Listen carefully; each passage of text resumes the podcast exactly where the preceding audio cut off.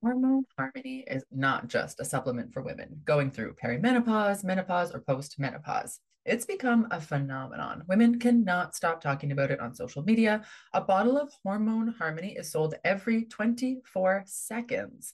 Happy Mammoth, the company that created Hormone Harmony, is dedicated to making women's lives easier. That means using only science backed ingredients that have been proven to work for women. They make no compromise when it comes to quality, and it shows. Hormone Harmony contains science backed herbal extracts called adaptogens. Now, here's the beauty about adaptogens they help the body adapt to any stressors like chaotic hormonal changes that happen naturally throughout a woman's life. So, Hormone Harmony isn't just for menopause. Any women with symptoms of hormonal imbalances can take it, but it's perfect for those with those horrible menopause symptoms that put a woman's life on hold hot flashes and night sweats, racing thoughts and low moods, poor sleep and feeling tired all the time, occasional bloating and gas, no desire to be in bed next to someone, if you know what I mean. Yeah, Hormone Harmony can help with all of these things. And the biggest benefit, feeling like myself again. And that's what women mention over and over in the reviews. There are over 17,000 reviews for Hormone Harmony. For a limited time, you can get 15% off your entire first order at happymammoth.com. Just use our code, which is the acronym of the podcast, T S N O T Y A W at checkout. That's the podcast acronym at checkout at happymammoth.com. Calling all memoirists. I'm so excited to let you know that I've put together an incredible all about memoir lineup for Saturday, the 11th of May from 10 a.m. to 5 p.m. Eastern Time, in which six amazing speakers guide you through everything you need to know to write a memoir that will sell. You'll get opportunities to ask questions of best selling memoirists, while also standing a chance to have your query letter live critiqued during the webinar. To see the awesome lineup and to register, go to biancamarais.com. There's an early bird promotion for the first 50 delegates who sign up. Come and join us and get your memoir groove on.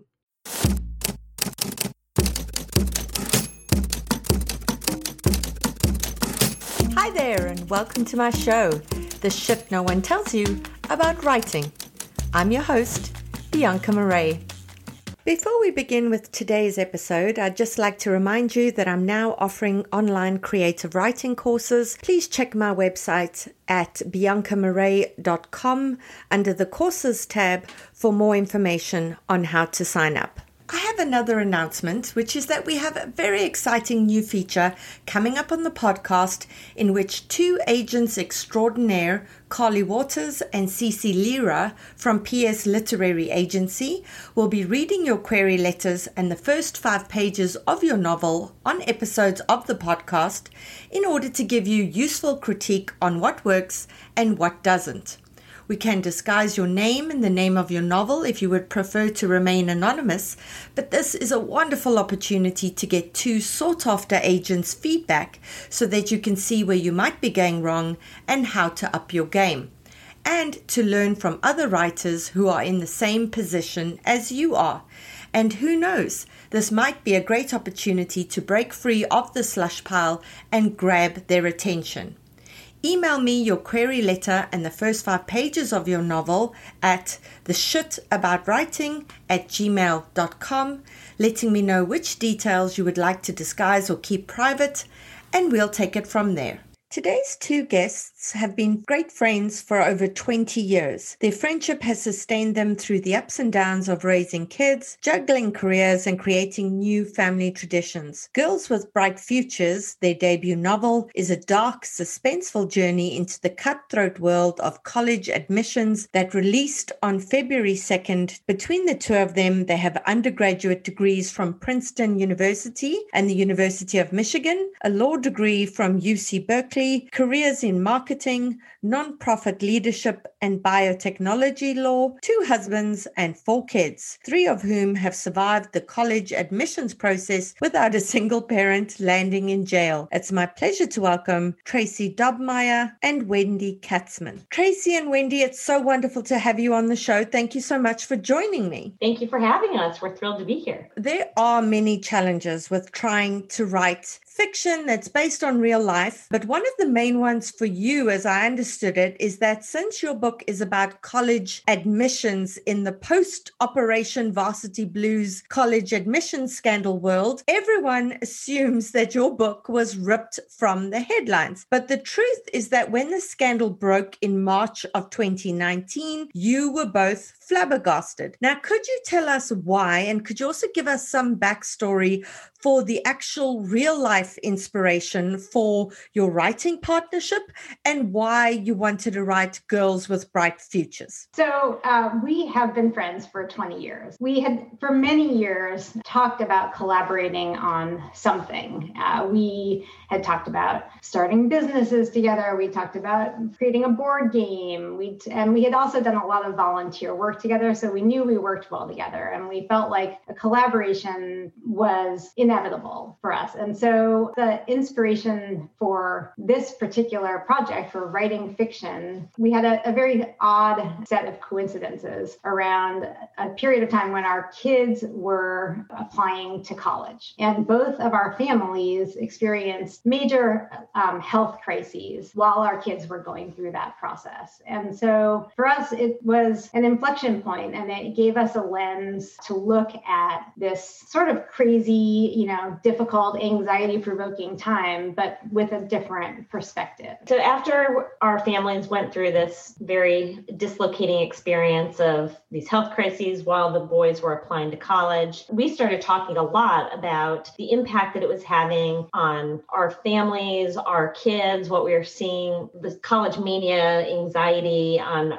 friends, on our communities. And we just felt like it, this would be a really interesting topic to dive into to help us understand and make sense of what we were seeing around us. So we started, and early on in our collaboration, when we decided to start writing fiction together, we started working on a manuscript that was very much about friendship um, with a little dose of some illness kind of thrown in and college as the backdrop. And then as we kind of went through the process, um, fast forward a couple of years, my son was a senior in high school and applying to college, and I was diagnosed with breast cancer. So, as if we hadn't gotten the message the first time around with the health crises, it was like, boom, okay, here, you, this is a life or death issue. College is not life or death. And it helped us to kind of focus even more on the college process and what that was looking like in our society currently. So, how long had you been working on your novel when the whole scandal actually broke? Where were you in the process? Because, as I've said to the listeners before, publishing moves at a glacial pace. Something that you sell today might only be published in two years' time. And it still takes a while to write a book, and then it takes a while to find an agent, and then it takes a while for the agent to sell the book. So, where were you in the whole process when this happened? Well, we were fortunate enough that we had an agent, but we were working on this particular manuscript and we had plotted out the entire story. And we were almost done with our first draft, I would say, when the scandal broke in March of 2019. And yes, we were truly, as you said, flabbergasted. It really felt like the headlines had been ripped right from our manuscript. And we just we just couldn't believe that this was happening. it just made us write faster.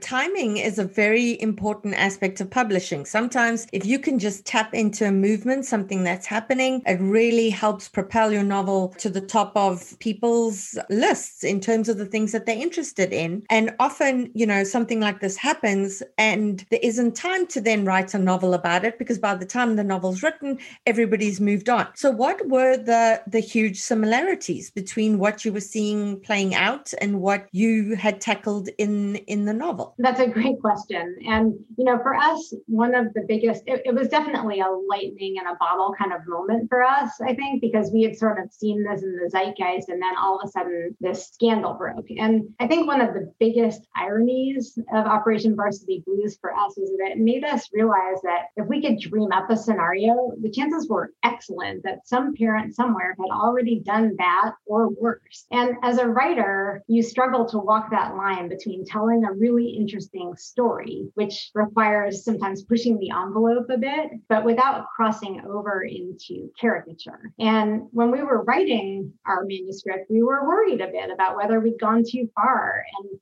So the scandal was really exciting for us in that regard because we realized that no one could ever say our story required too much suspension of disbelief. Plausibility is so important in these kinds of stories. You know, so long as something is plausible and believable, and so long as you've given enough specificity, so you've made it feel real, like it really could happen, then people are prepared to suspend disbelief. And then, of course, you get something like this, which is kind of a gift. Was there anything about your novel that you changed after the scandal broke to make it a bit more specific to that? Or was it that the story was the story and um, you didn't need to change anything? I mean, oddly enough, the story was the story. I think we dropped in one mention related to like test scores, but we just, we already had the story. And because we are two writers, we have to intricately plot. We just, we can't do the pants, you know, the pants are kind of fly by the seat of your pants style that some writers are able to do. So so we really had the entire story mapped out and we were really excited about our story. So we just kept going with it. We really didn't feel we needed to make any changes at all. So something you said earlier, you said you already had the agent while you were planning the story. So tell us how that happened. Well, as Tracy had mentioned, we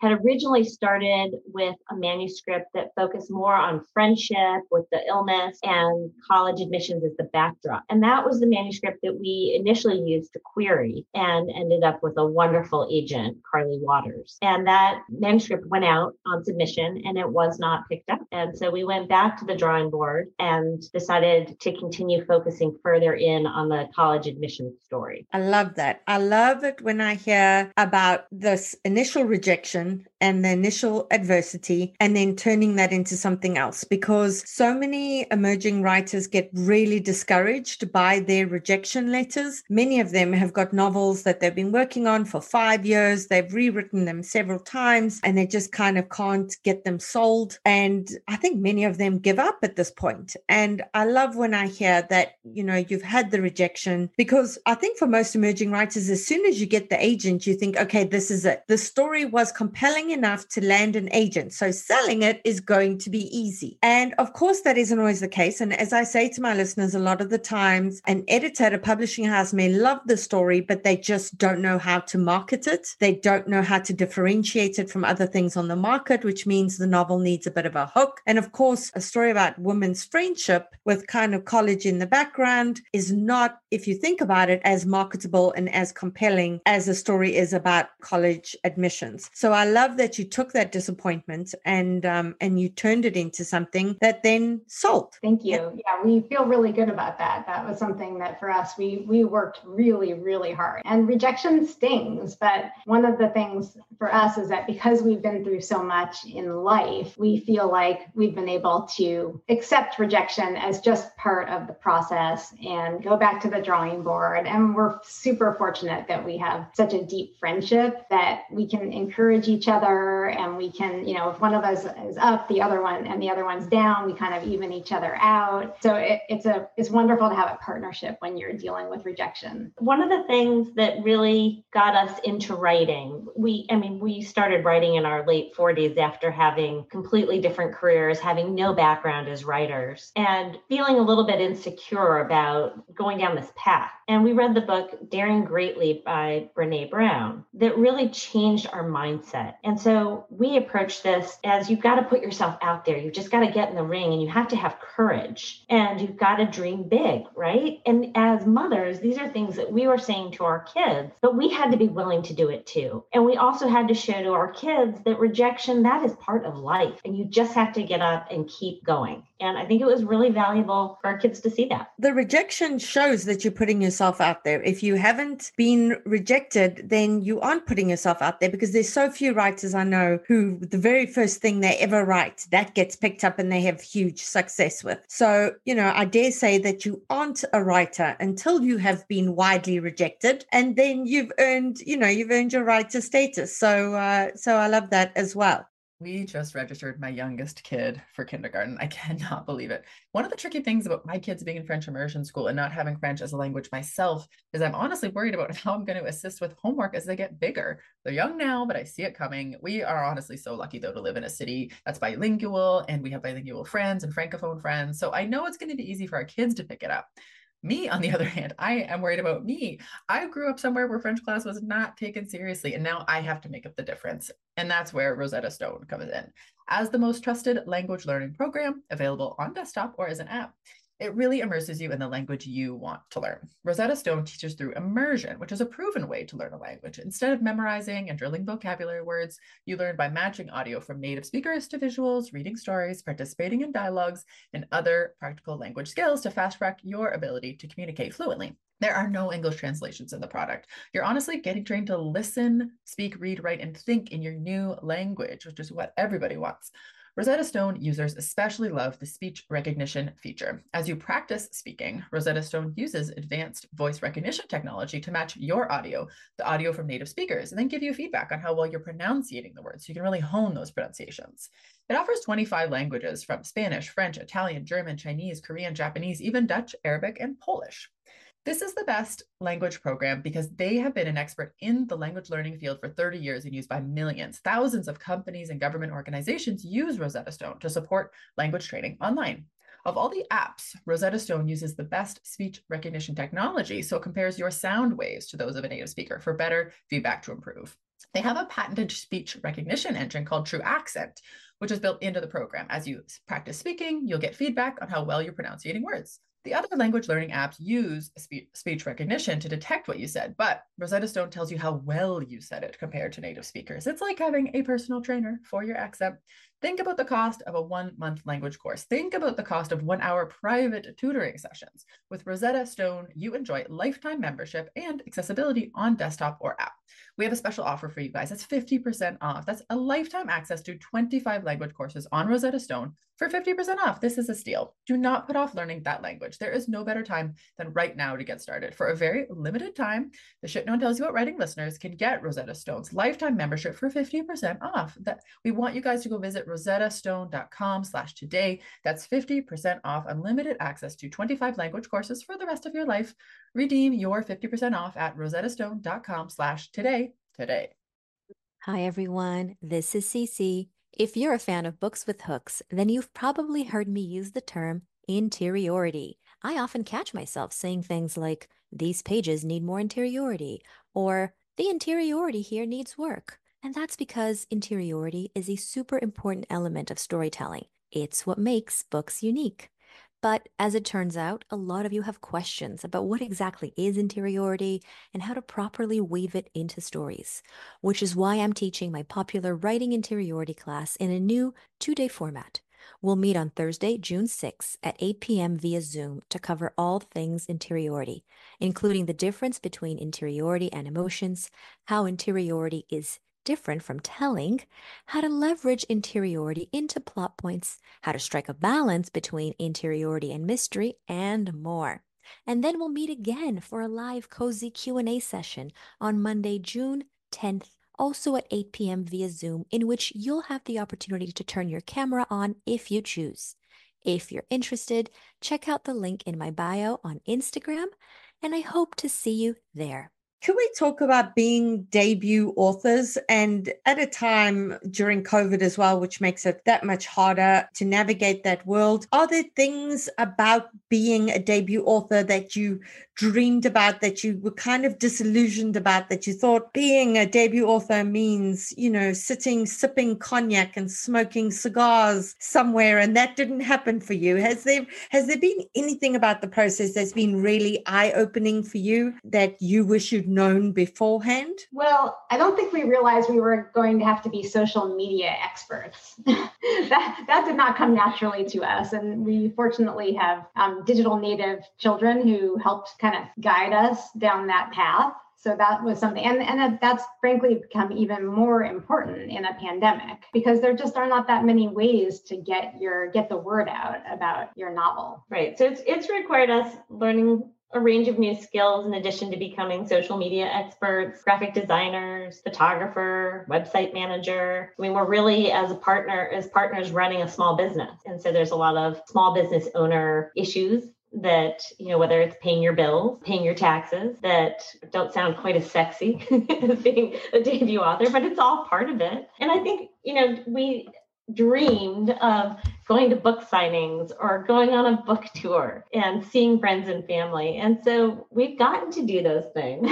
they just have looked a little different and they're still absolutely thrilling. Right. We had our first online virtual event with a bookstore, and it was really fun. Even though we couldn't be in person, we saw the chat box going by, and all these lovely people, you know, and friends and family and supporters um, were there to cheer us on, and that was really exciting. And we um, we developed kind of a, a creative COVID safe book signing for um, this past weekend at a a local beloved bookstore called Island Books. And we set up a table outside, and there were cookies that were pre wrapped in, you know, COVID safe individual packaging. And they had a picture of the cover of our book. And anyone who came to the bookstore got and bought our book, we were the outside signing with our double masks, and people got a cookie, and we got to chat for a couple minutes at a safe distance. And you know, like Wendy says, it was not exactly what we had dreamed of, but it was still an opportunity to celebrate and to meet potential readers or future readers, and um, and to just enjoy the moment together. Yeah, I, you know, the the book tour is the the most it is absolutely wonderful to get to go on that. But having been on these book tours, I can tell you that there are also these moments in which we, especially as women writers, because no man writer I know has to go through this. So you land at the airport and you're grubby after a day in commute and, and you have to rush to your hotel and you have to quickly shower and then you have to style your hair and put on all this makeup and wear something nice. And you ha- go into the bookstore and then there is no one there. no one has arrived for this event. And and it's not the bookstore's fault because they've marketed it you know and maybe this is something that wouldn't have happened to you because maybe you have family across the US and friends in every US city. But as a South African I did not know tons of people in the US all over the place. And it was really soul crushing to kind of sit there and have gone to all this effort and flown there and nobody's there. So, you know, wonderful to have these online events where you know that friends and family are going to turn out and they're going to celebrate you and they're going to be there. And I love as well what you said about that being a debut author is like running a small business. And there are a whole bunch of things that aren't the sexy things, unless you're paying your taxes, drinking the cognac, and smoking your cigar. That probably makes it a bit more sexy. But yeah, there, there are a ton of things that even if you have a big publisher, they'll do as much for you as they possibly can. But ultimately, it really is up to you to be hustling every day and to try and ensure that your book doesn't just have that two to four month shelf life on the bookstore shelf and that people keep asking for it. Have you started speaking to book clubs? Is that something that uh, is part of your marketing plan? Uh, we are really excited to speak to book clubs, and our publisher put together a fantastic book club event guide that has the usual discussion questions, um, but also recipes and a Spotify playlist and a really funny parenting quiz. And then we're also um, about to start Zooming with book clubs. So we are super excited to have the chance to Zoom into book clubs. And all of that information is on our website. Yeah, book club markets are huge because it means, you know, the whole book club buys the book, they all get together to talk about it. And what you were just saying in terms of recipes and a playlist, those are such big marketing tools that I don't think a lot of emerging writers think about because, you know, we as writers just think, okay, just write the best book that I can. But you need to remember that at some point, this book is going to be handed over to someone in sales, someone in marketing, someone in PR, and they have to try and find ways to make this book stand out from other books and find readers in completely different ways. So if you are able to include things like songs that make your own playlist while you're writing, I mean, that's something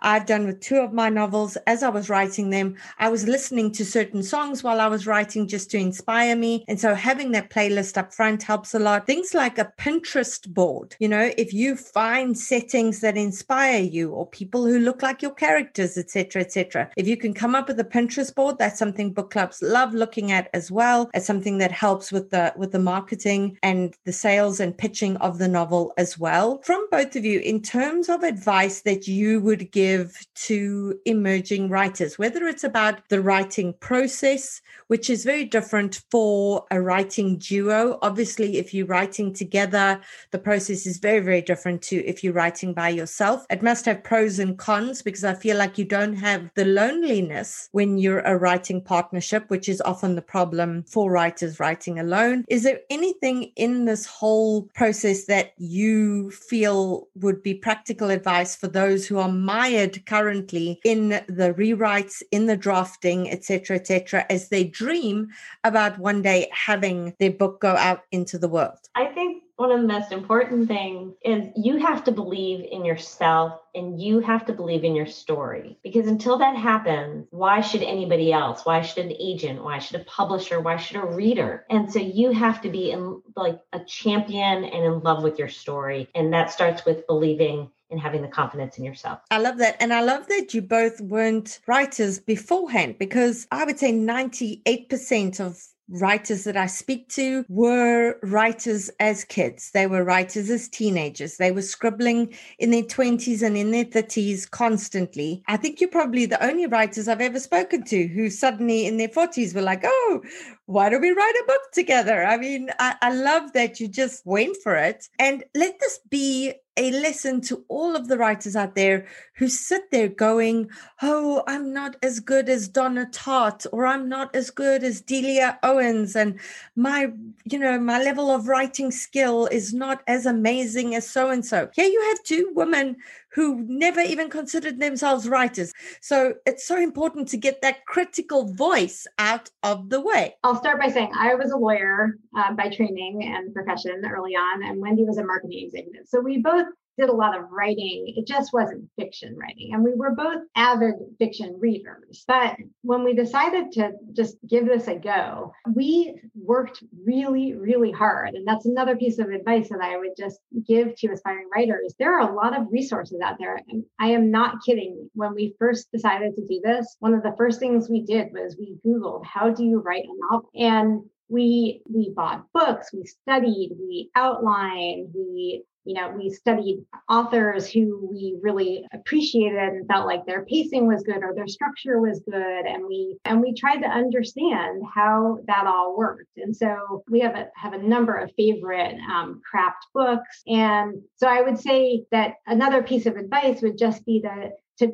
go into it with, I'm borrowing a phrase here called a growth mindset, which is um, this pretty famous Stanford psychologist who her name I think is Carol Dweck. Yeah. Um, and the idea is to sort of look at everything in life as an opportunity to learn and grow. And you don't have to be excellent at everything right out the gate. You just have to be excellent at the effort and trying. And so, um, so for us, that's been a really animating and kind of an underpinning of all of our work. So when we finally did start really in writing in earnest, we had this kind of foundation that really served us well. Which books would or which resources would you highly recommend? You know, when you were Googling how to write a novel, were there websites that came up? Were there resources that you found to be incredibly useful in terms of the books? Because there are just just so many books out there on the market. And I find that each book speaks to a particular way of thinking and an approach. So there are people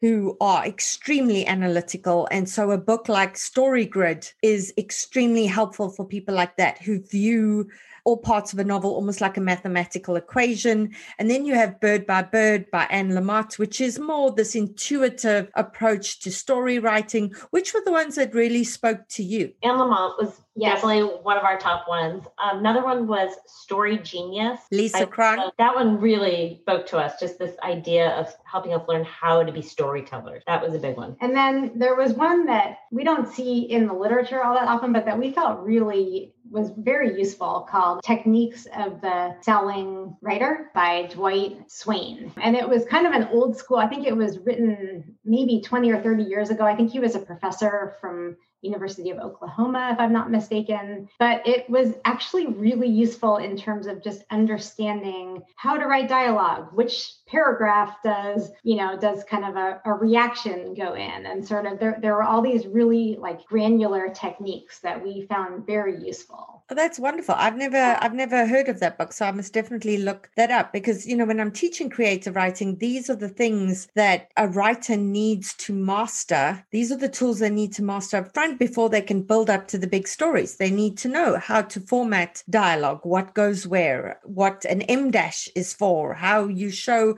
someone being interrupted and how that's different to somebody kind of fading out in the middle of a sentence. So yeah, all of these are very important things. Were there websites specifically? I know that I always love Reedsy, R E E D S Y, Reedsy. They have some amazing, amazing resources, and I, I try and include their character profiles and things like that. I direct my students there. Were there other websites that you felt? I mean, when you Google, how do you write a book? I mean, what comes up? Lots of stuff. Uh, there was one early on that we used. It was called the snowflake method. And it was like a 10 step process that in the beginning we followed to a T and it just took you step by step. And then within each step, we would step out of it and practice and read other things. But it gave us a roadmap that at the end produced a novel. So the snowflake method. Tracy and Wendy, it's been wonderful chatting with both of you. This is just so incredibly inspiring. You know, taking these awful things that happen in your life and using them as a foundation from which to spring forward into something else, not just overcoming adversity, but allowing it to give you perspective and allowing it to kind of bolster you and encourage you to try new things. And and I know we had a discussion before on email in which you said that adversity was something that allowed you to then use humor as a coping mechanism. And you said that humor also became something that you included in your book. Would you like to talk about that briefly? We, as friends and as co authors, have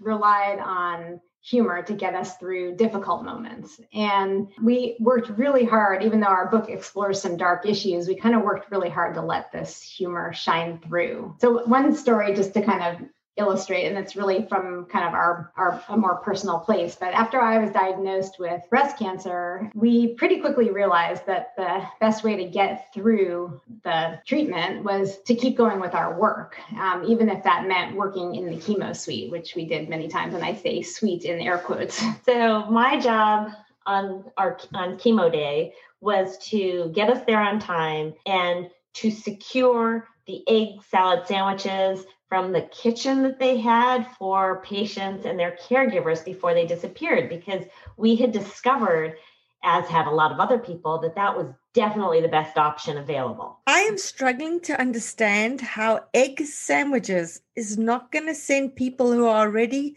suffering from nausea completely over the edge. I mean, if I'm sitting in a car or enclosed space like an office and someone opens an egg sandwich, how is this not making everyone sick? We have no idea, but they were really good. Like they were delicious.